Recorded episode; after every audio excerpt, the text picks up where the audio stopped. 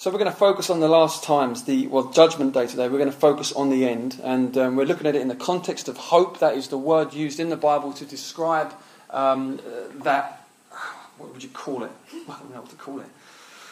That element, attribute, virtue, Christian virtue, by which we are anchored solidly in an optimistic anticipation for the future.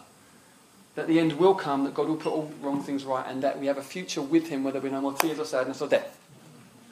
Last week we looked at the fact that number one, it is not fantastical. It's not, it's, it's not uh, beyond the reaches of normality, but that actually written into our DNA are things like uh, suffering shouldn't happen, getting old and decaying isn't good, death is bad, and all those things will be dealt with at the climactic end.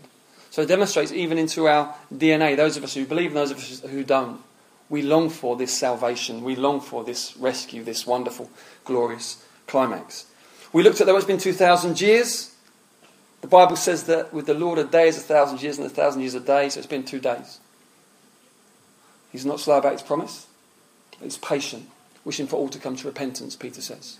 In the last days, many will come scoffing, saying, Where's, where's the hope of his coming? It's just, life's just carrying on.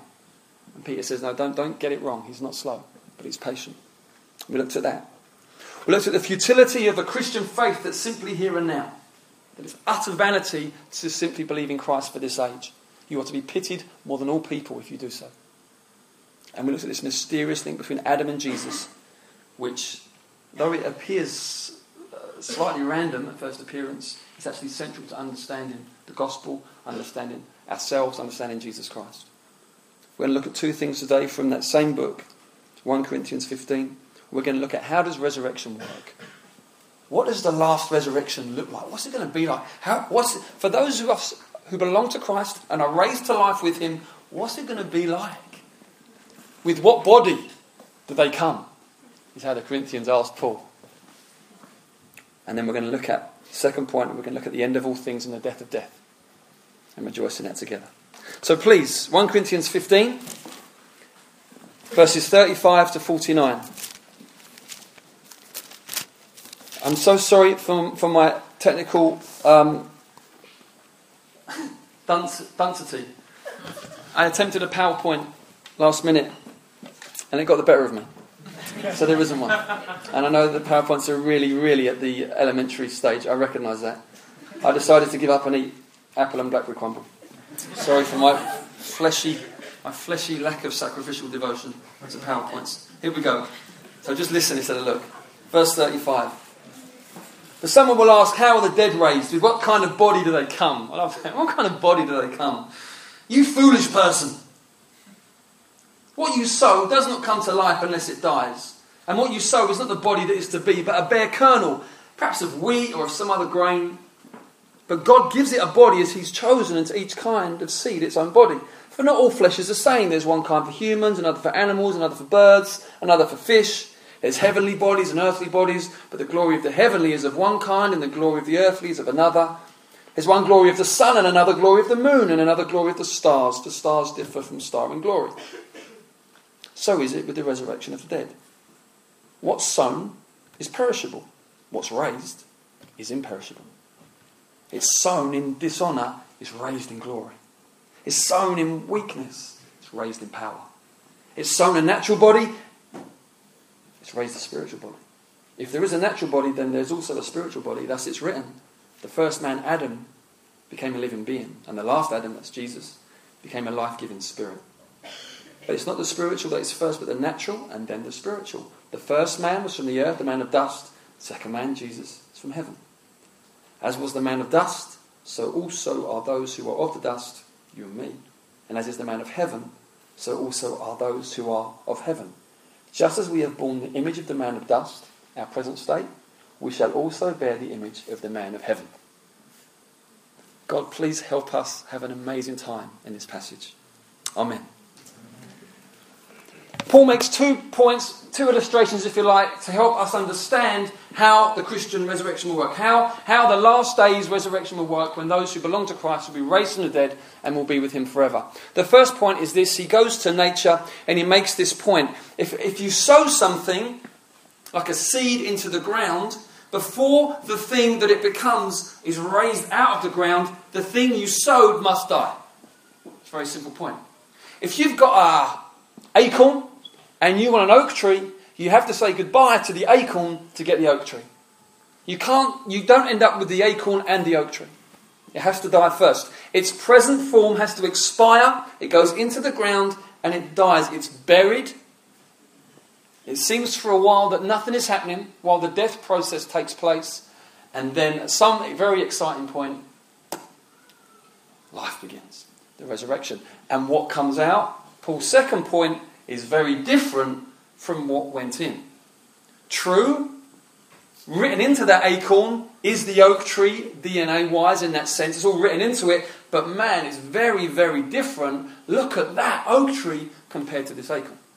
Those are the two points he's making. It's got to be death first, and what comes out is different from what goes in. And then he goes through this wonderful list, comparing and contrasting the body that we currently have with what our resurrection body will look like. And so he starts. Verse 42. So it is with the resurrection of the dead. What is sown is perishable. Our current bodies are perishable, they decay, they're vulnerable to death. There's a decaying process going on with some people more evident than other than others. Some people age really well, my wife being one of them. Others don't age so well. But all of us decay. We are perishable. When we are raised, we will be imperishable. We will not decay. I'll I'll just um, some of you might think this. Well, I know that, but I just want to show this is clear Bible teaching. This is clearly what the Bible teaches about your resurrection body. It will not decay. It will not be subject to the power of time in that sense. There is no need to freeze yourself. I made reference to it last week a growing trend of people with lots of money to freeze themselves so that when the cure is found for aging, for decaying, for death, they can be unfrozen and carry on living. Can I just say, first of all, it is a noble aim, it's not stupid. The method is stupid, but the aim is noble. It's good. We're not made to die. We'll look at that as we go on later. That the Bible says that death is an impostor in God's creation. That we weren't made for death. So it's a noble aim to want to continue living. It's brilliant. It's a wonderful motivation. It's, a, it's one potential motivation for wanting to become a Christian because you want to live forever. There's more to it than that, but as part of it, it's part of the way that the Bible motivates people to come to Christ. In Him is eternal life, life forevermore. It hits into that internal desire to live forever. That desire is there because we were made to live forever. The new body we have will live forever, it will be imperishable. Next thing, what is sown, it is sown in dishonour, it is raised in glory. Now, the word glory in the Bible has two meanings. One is weight. It just it's like, ooh. You know, some people have presence. It's like, man. I remember quite a funny story of a, a very, very well known preacher who went out for dinner with a number of other pretty well known preachers. And my friend happened to be there. And he said the sheer presence of this first person reduced everyone else to gibbering wrecks they would try to ask him questions and not quite be able to get the phrases out. These, these, these men that my friend were used to seeing on stages very confident were just altered by the presence of this person. I'm sure people are coming to your mind as I'm giving this illustration. Just people, they walk into the room and they feel it. There's a weight about them. The Bible, when the Bible says God is glorious, it means that in an ultimate sense. Imagine the most intimidating person you know, the most weighty person you know times it by lots of zeros. You've got the presence of God, the sheer weight of His presence. And it also means radiance, shininess. And what Paul is saying is that our presence in this age, though some of us are a bit more weighty than others, all of us are pretty lightweight, really. None of us are that impressive. None of us are really that shiny. We might have our beautiful moments, wedding days, and other moments where you, you know, you scrub up well. but actually it's fading. It's comparatively dishonouring to what we will be like when we are raised in a new life. That it will be glorious. There will be a weight of presence and glory and shininess about us that is just it's gift. It's not something we achieved. It is ours in Christ. His resurrection ensures our resurrection. You're united with Christ through faith. He brings you into this. It's His gift of grace. Okay? But it's who you're made to be. You're not made to be the gibbering wreck in the corner. You're made to be someone who knows who you are. We begin to touch it and taste it as, as we grow in Christ in this age. Increasingly, we're able to look anyone in the eye and not, not be crushed and intimidated. Not because of anything we are in and of ourselves, but because we know our God. We know who we are in Him. And we're able to lift our heads up high. It's a sign of the age to come. It's sown in weakness, it will be raised in power. We're frail physically. We get sick. We are vulnerable to these things. Um, we are limited in what we can do. That's just reality. Can I just say that? Even the strongest of us ones here are weak. We are prone to injury. We are prone to things going wrong. All of a sudden, you think, oh, oh, my back's gone. Those moments that just come, you think, uh oh. Happened to my dad in the garden. She lifted up the, sh- the shovel for a big chop at a weed, all over for weeks. On the city, lying still, trapped nerve. Sown in weakness. Raised in power. Raised in amazing power. The Bible word for power means the ability to do. There will be things we can do then that we could not do now. When Jesus appeared to the disciples in his resurrection body, he would just appear in locked rooms. He was physical. I mean, get your head around this. He would appear in locked rooms and then eat fish. Right? So he'd appear in locked rooms and they'd go, ah, it's a ghost, because only ghosts appear in locked rooms. Then he said, Got any fish? Yeah, what's he going to do with it? They probably gave it to him, expected to go straight through him, and he ate it.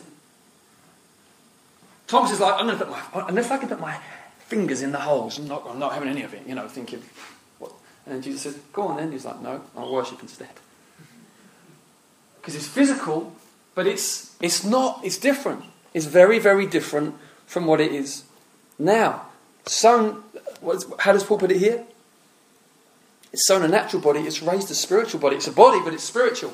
It's not, it's, it's, the, the limits that we have are gone at that point. So I, said, I mentioned last week that we would not be floating around for eternity. What I meant by that is this we won't be disembodied spirits on clouds with harps. There's nothing in the Bible to say we will be disembodied spirits on clouds with harps. Okay? But it does say that when the Lord returns, we will meet him in the air. So there is some floating ability going on. Someone put me right on that last week. I thought I need to mention that. It's true. Why are we so gripped by Marvel and things like that? Superpowers. I don't want to get into, you know, a really weird place today. I don't want to go there. I don't want to go there. But I do want to say we are, it's going to be different. It's going to be different. There will be, it's, it's a body, but it's spiritual. It's not just natural. It's going to have a whole, it's a whole different dimension.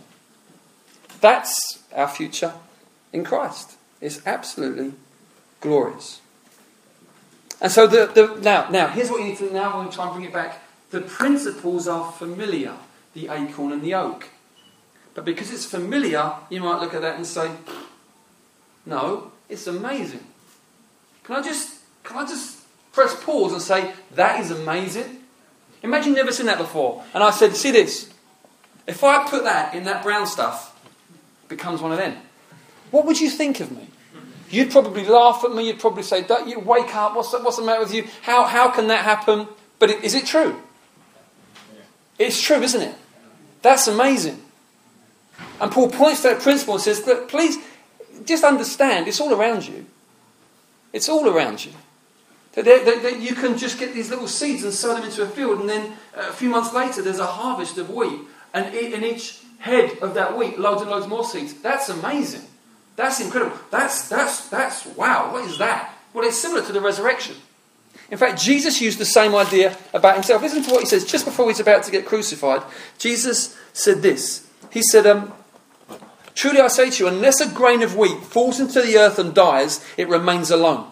So you've got a grain of wheat. Unless it falls into the earth and dies, it just remains a grain of wheat. It just remains alone. But if it dies, it bears much fruit. And he's talking about his own life, where he's about to fall into the earth and die, be buried, and then be raised again. And as a result of his death and burial and resurrection, multitudes of little Christs, Christians, fill the earth. You see, it's happened in him, and so that this principle is happening. It's not like I'm trying to introduce you to something that hasn't happened yet. Happens in nature all the time. It's happened spiritually in Christ as a human. It's happened to a human, Jesus. It will happen to us if we're in Christ. Please grapple with that. Please get to grips with that because it's very, very important. So that's how it works. That's the kind of bodies we will come in. Praise God. Finally, now, the end of all things and the death of death. I'm going to read you two sections from 1 Corinthians 15. It is wonderful, it's glorious. So the first is uh, verses 23 to 28. He says, um, so, uh, start at 22. As in Adam all die, so also in Christ all shall be made alive. But each in his own order. Christ, who's the first fruits, then at his coming, those who belong to Christ. Then comes the end. When he, that's Jesus, delivers the kingdom to God the Father after destroying every rule and every authority and every power. Now, that phrase there, rule, authority, and power, is talking about demonic rule, it's talking about forces, spiritual forces of darkness. So, Jesus, after destroying every rule, every authority, and every power, will hand his kingdom over to the Father. Verse 25 For he must reign until he has put all his enemies under his feet. That's the age we are living in now. Jesus is reigning and all his enemies are being brought under his feet as the church, the people of God, go forth and preach the gospel and heal the sick and cast out evil spirits and raise the dead and bring in the kingdom through, through following and walking closely with Jesus, through being filled with his spirit. As we do that, the enemies of God are being brought under the feet of Christ. That's, that's the age we are in now. That's what's going on. It's pretty, pretty big stuff. Verse 26 The last enemy to be destroyed is death. We'll look at that in a minute. For God has put all things in subjection under Jesus' feet. But when it says all things are put in subjection, it's plain that he is accepted, the Father, who put all things in subjection under him. When all things are subjected to Jesus, then the Son, Jesus himself, will also be subjected to him who put all things in subjection under him, that God may be all in all. There's a program going on here. There's a, there's a very wonderful thing. The Father sent the Son to be king of the nations, to rule the nations as his son and as a man and as his anointed Messiah, Christ King. Jesus is ruling the nations now. He has all authority and power, and in his own unique, mysterious, wonderful kingdom of God, like yeast in a loaf type way, is working in the nations through his people to bring about his kingdom. We're told in the end that his kingdom will be like a mountain that fills the whole earth. It will never be advanced through force. It will never be advanced through political intrigue and maneuvering. It will be enforced through people who love God and love their neighbour and who speak the words of Jesus and who live kingdom lives full of the Spirit. That's how the kingdom goes forward. Many, many hearts and lives will be gripped as they come across the gospel and come across Christians and will give their hearts willingly to Him in full allegiance. Every time someone gives their heart to Christ, the kingdom of God advances that bit more. That's how it works. Every time someone is saved, healed, delivered, the kingdom of God advances. And then the age will come where all his enemies are under his feet, where the purposes of God are fulfilled in this age. And right at the end, after at the resurrection point, all that Jesus has gathered under himself with his people, he will gladly put in subjection under his Father. And the purposes of God have come to pass. Amazing. That's where it's going. And then verse 50. I tell you this, brothers flesh and blood cannot inherit the kingdom of God. That means in our current state, we will not be able to inherit the fullness of the kingdom. Nor does the perishable inherit the imperishable. We cannot handle it. We cannot live in our current state in the imperishable, fully, uh, uh, fully consummated kingdom. It's too much. It will be too much for us. We, are, we could not handle that. Behold, I tell you a mystery. We shall not all sleep, that means we shall not all die, but we shall all be changed. So those who have died in Christ at his resurrection will be raised in his image. Those who haven't died when he arrives will be instantly changed, as we're about to see now, into his likeness. In a moment, in the twinkling of an eye, at the last trumpet, for the trumpet will sound. There will be a sound that every creature hears. And we're told that the sky will be rolled up like an old garment. And the Son of Man, Jesus, will be seen coming in the clouds of heaven, and every eye will see him.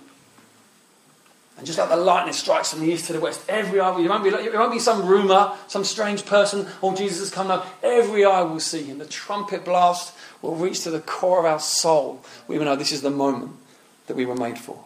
The dead will be raised imperishable, and we, those who are still alive, will be changed. For this perishable body must put on the imperishable, and this mortal body must put on immortality. And when the perishable puts on the imperishable, and the mortal puts on immortality, then shall come to pass the saying that is written Death is swallowed up in victory. O death, where is your victory? O death, where is your sting? Earlier he said the final enemy is death.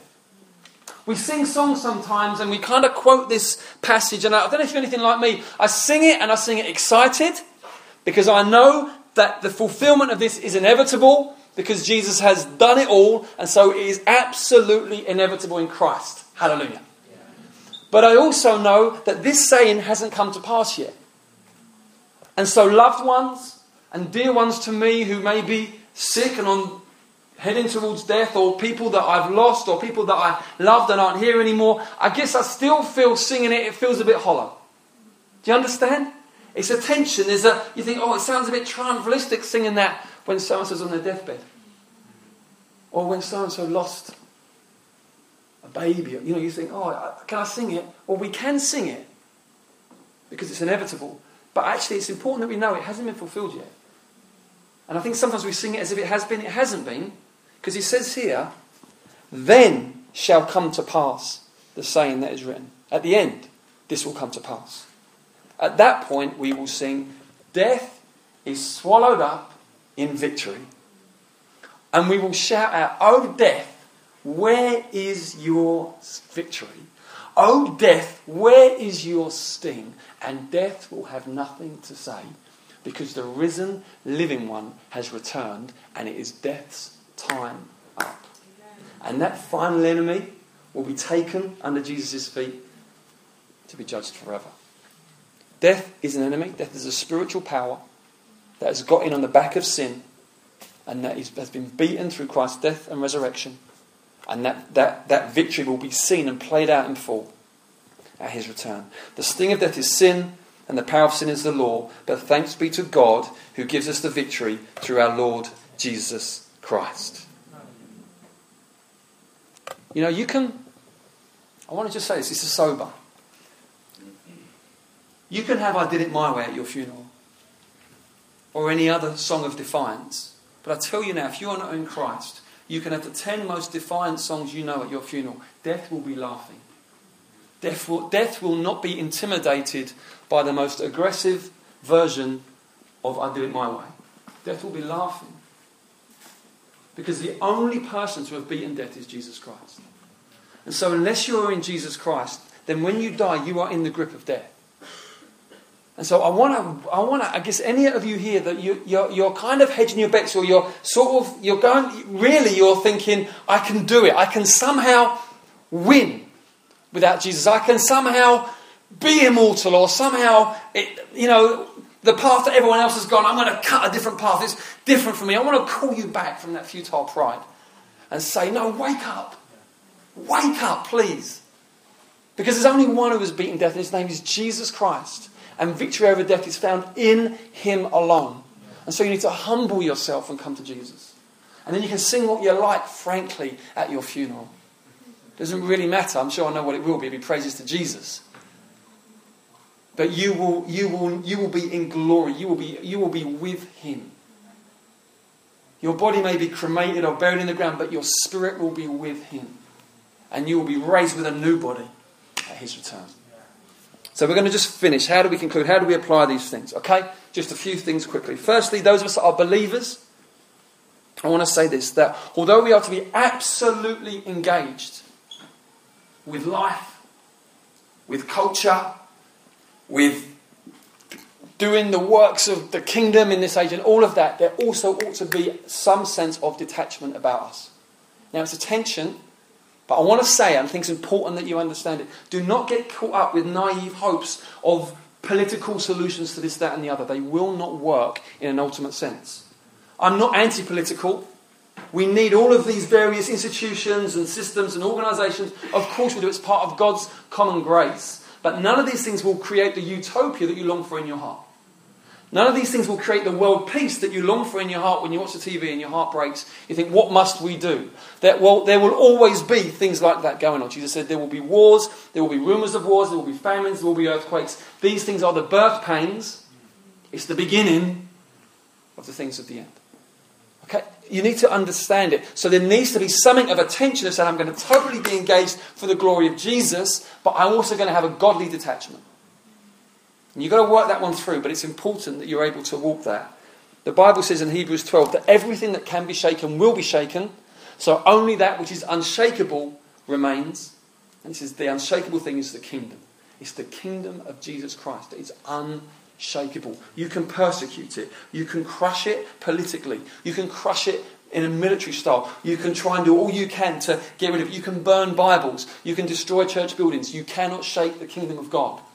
It's something God is doing. It transcends everything else. It's, a, it's of another order. It's eternal. And God will see his kingdom come to pass and will establish his kingdom. End of story.